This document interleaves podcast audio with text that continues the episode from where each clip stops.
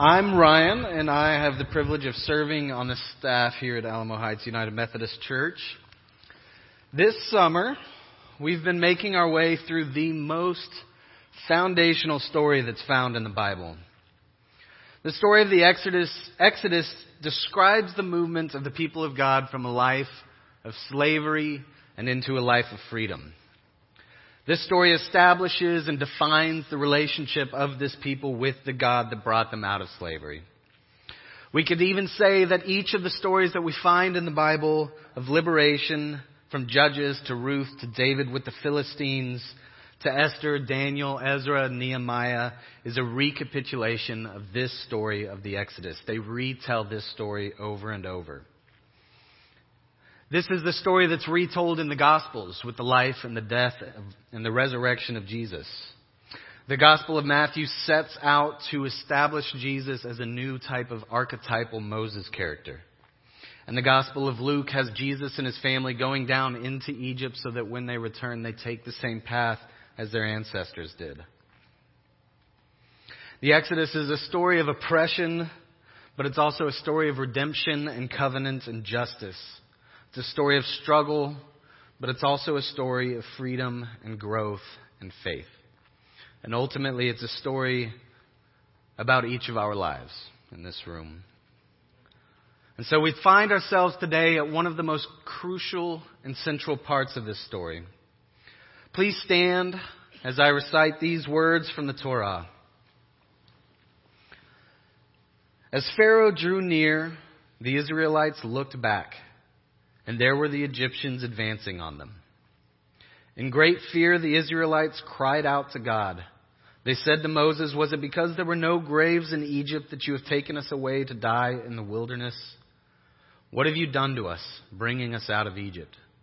Is this not the very thing we told you in Egypt? Let us alone and let us serve the Egyptians. For it would have been better for us to serve the Egyptians than to die in this wilderness. But Moses said to the people, Do not be afraid. Stand firm and see the deliverance that the Lord will accomplish for you today. For the Egyptians whom you see today, you shall never see again. The Lord himself fights for you, and you have only to keep still. Then the Lord said to Moses, Why do you cry out to me? Tell the Israelites to go forward. But you lift up your staff Stretch out your hand over the sea and divide it, that the Israelites may go into the sea on dry ground. Then I will harden the hearts of the Egyptians so that they will go in after them. And so I will gain glory for myself over Pharaoh and all his army, his chariots, and his chariot drivers. And the Egyptians shall know that I am the Lord when I have gained glory for myself over Pharaoh, his chariots, and his chariot drivers.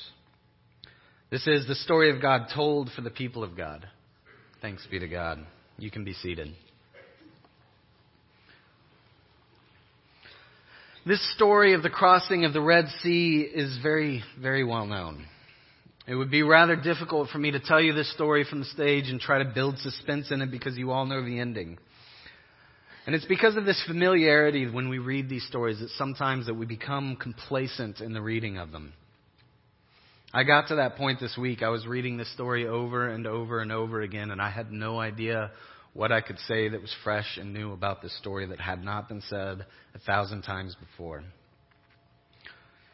But with a little bit of help, I did finally see a pattern that I had not seen in this story before.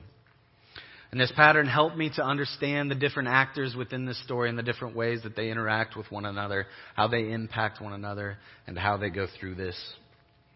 This pattern is, is that there's a particular word in the Hebrew that's used over and over.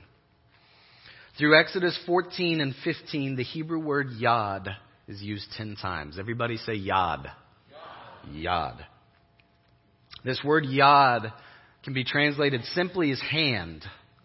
But there are a few other translations that aren't so evident, but we'll talk about those this morning. Yad is used ten times, like I said, but it's in reference to five different characters within this story. So we'll trace through these five uses. The first time that Yad is used in, these, in this chapter is in verse 8. It says that the Lord hardened the heart of Pharaoh, king of Egypt, and he pursued the Israelites who were going out boldly. Other translations have that the people of Israel were going out confidently, or that they were going out without looking back, or that they were going out defiantly. In the Hebrew text, the phrase is Biyad Ramah, which translates literally as with arms upraised. These people of Israel are departing from the land of Egypt with their arms in the air, aware of their victory and defiant in the face of those that oppress them. However, this defiance and this boldness is somewhat short lived. As only two verses later in verse 10, it says that the people were terrified, that they cried out to their Lord once again. And in verse 11, they turn their attention, they turn their scorn on Moses. They demand to know why exactly Moses took them out of the land of Egypt and brought them into this, one, one, this wilderness when they had such wonderful lives back at home. Maybe they were slaves, but it had to be better than the desert, right? The people of Israel seem to have rather short memory.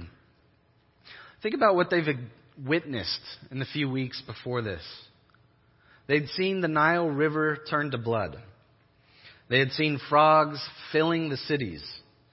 They had seen all of the dust of the land, and there's a lot of dust in Egypt turn into gnats. They saw swarms of stinging flies overwhelm everybody but their own people.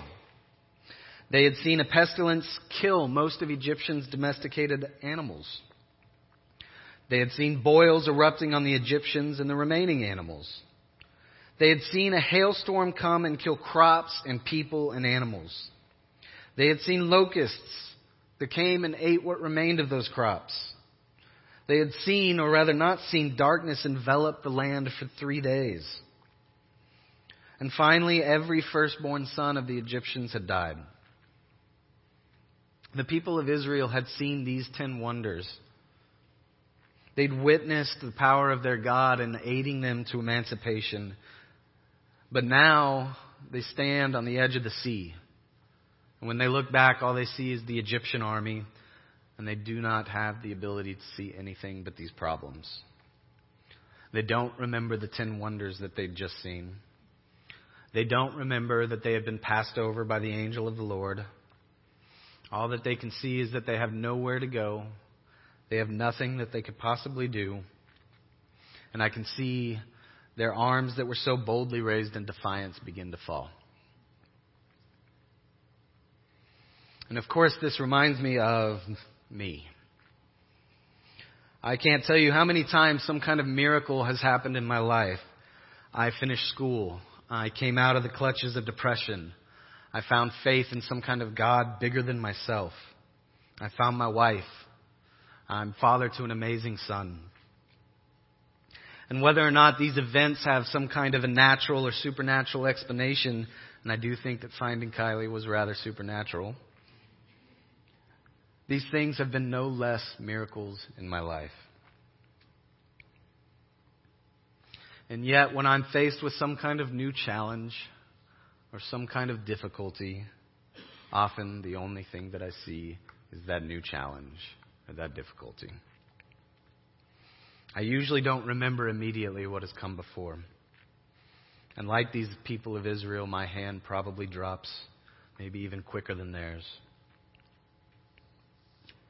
But this does bring us to the next use of the word yad. And this time the yad is the hand of Moses. Moses' role in this Exodus narrative has been multifaceted to say the least. He is the servant of God. He is redeemer and deliverer of Israel. He is the prophet of the Most High. Hebrew, Hebrew scripture scholar Walter Brueggemann describes the role of the prophet to include three main tasks. The first task is that in the face of a dominant, oppressive ideology, the prophet must point toward the reality that the ideology often misses or even hides. The second task is that when those that adhere to that ideology deny that reality that the prophet has shown to them, the prophet has to grieve for the suffering and for what's been lost. The third task of the prophet is to when the uh, when the denial finally ceases, and inevitably despair rises, the prophet is to offer hope. The beginning of the book of Exodus tells the story of Moses' development in this role. And in many ways, his path of growth models the path of growth of Israel after him. Because of his early experiences within Pharaoh's household, he can see the bankruptcies of the ideology of empire in Egypt.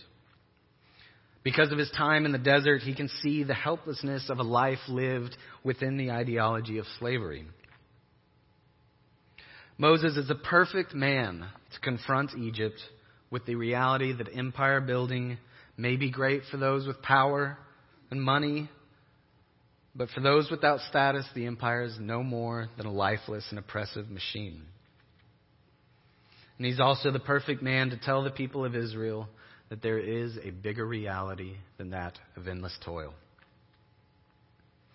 When the people are on the shore of the sea staring back at all of that military strength of the empire of Egypt, they actually want to go back into their life of oppression.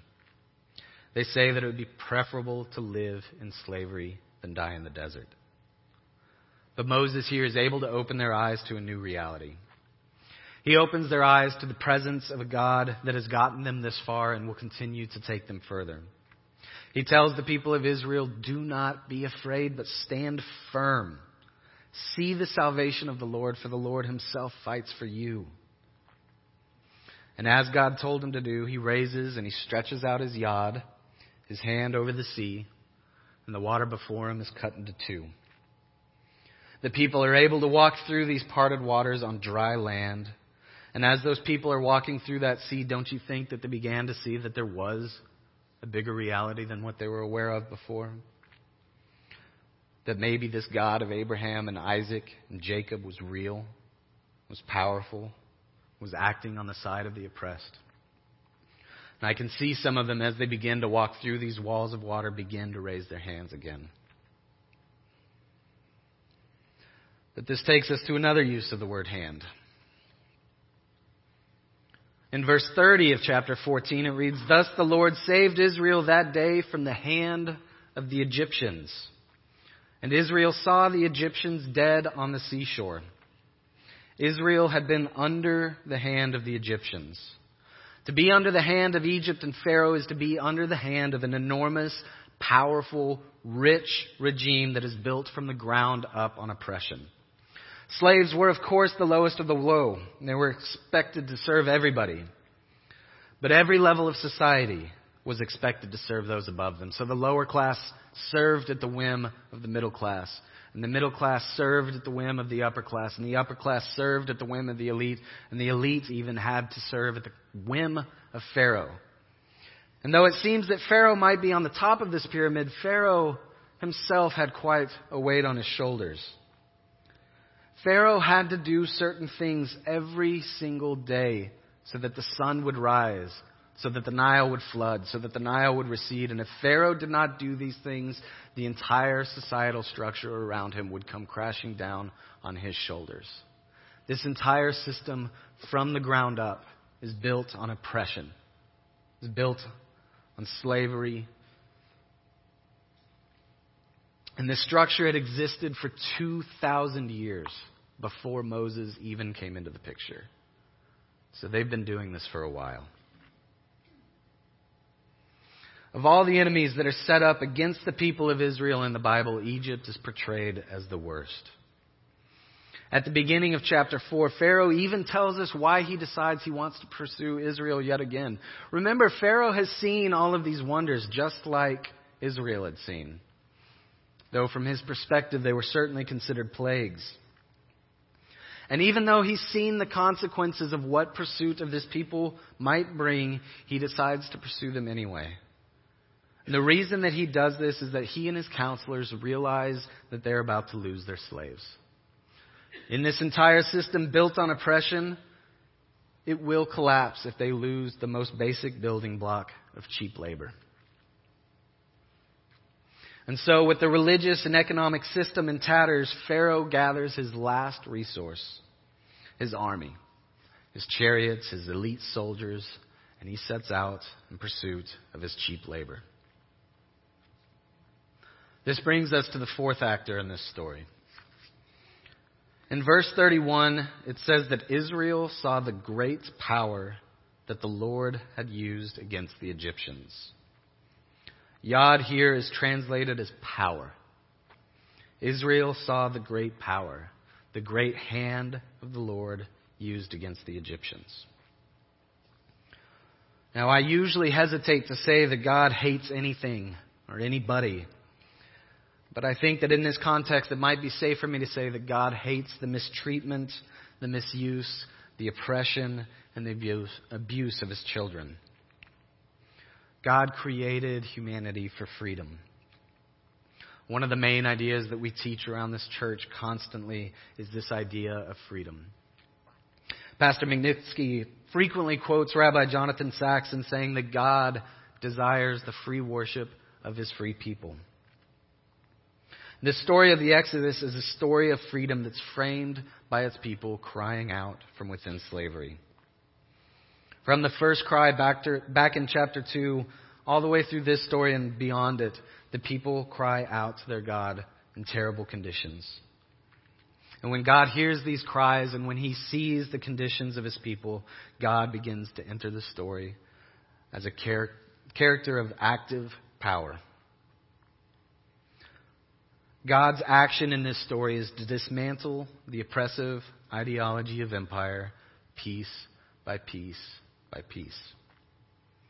I mentioned already that the ten plagues of Egypt had torn down the religious and economic structure of Egypt, and each of those plagues had a specific target within the Egyptian pantheon of gods and goddesses. And each of those plagues had some kind of impact on the Egyptian version of Wall Street because it was the commodities of Egypt that were destroyed.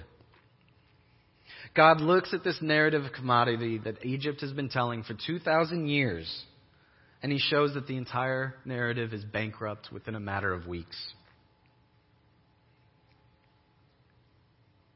This story tells us that a society that's built on the exploitation of people cannot survive the hand of God.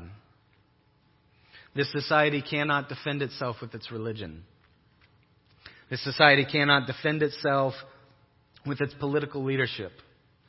It cannot defend itself with its money. And finally, as seen with the closing of the waters on chaos on top of this army of Egypt, it cannot defend itself with its military. God will come in power for the sake of his oppressed people. And so we come to the final use of the word yod. Remember, the first was the people going out defiantly and boldly. The second use was Moses stretching his hand out over the sea. The third use was the hand of Egypt oppressing the people of God. The fourth use is God himself coming in power. And in this fifth use, which is found in chapter 15, verse 20, it says that after the people had gone through the sea on dry ground, came to the other side of the sea and looked behind them to see the army of the Egyptians buried beneath the waters, Miriam, the sister of Moses, takes out her tambourine in her hand and she begins to sing. The ancient rabbis had this way of talking about the kingdom of heaven and what it was like and what it looked like. And they modeled the kingdom of heaven after three things found within the Exodus story. Some of the rabbis said that the first thing that goes with the kingdom of God is that God comes in power. And they called it the hand of God. The first part of the kingdom of God is the power and the hand of God active and working in our world. The second part of the kingdom of heaven is that his people acclaim him. Miriam and the people of the sea had seen God's power in action on their behalf, and when they came through it, they celebrated. The third piece of the kingdom, according to the rabbis, is that God's people then listen to what he says. And we'll have more of a sermon on this in a few weeks when we come to Mount Sinai in our narrative. But briefly here, obedience is an important piece to the kingdom of God. Though you might be surprised to know that the word obedience doesn't exist in Hebrew. There is no word that strictly means to obey. Anytime that you do happen to see the word obey in our English text, the Hebrew word behind that is Shema. Listen. And so every Sunday morning in our family of churches, we recite this Shema together. We do this because we seek to be like our Rabbi Jesus, who would have recited this prayer multiple times every day. But we also do this because the Shema itself is a celebration of the kingdom of God. We raise our own hands. We put our pinkies in the air to say that God has enough power in his hand or in his pinky to change the world. We acclaim God in the Shema as our only God, and we declare our love for him with all of who we are. And Shema means to listen, to hear, to obey. And so in the Shema, we also remind ourselves of this third piece of the kingdom. And so please celebrate the kingdom of God with me this morning. Please stand and recite these words with me. Shema Israel, Adonai Eloheinu, Adonai Echad. Hear, O Israel, the Lord is our God, the Lord alone. Love the Lord your God with all your heart, with all your soul, with all your strength, and love your neighbor as yourself. Amen.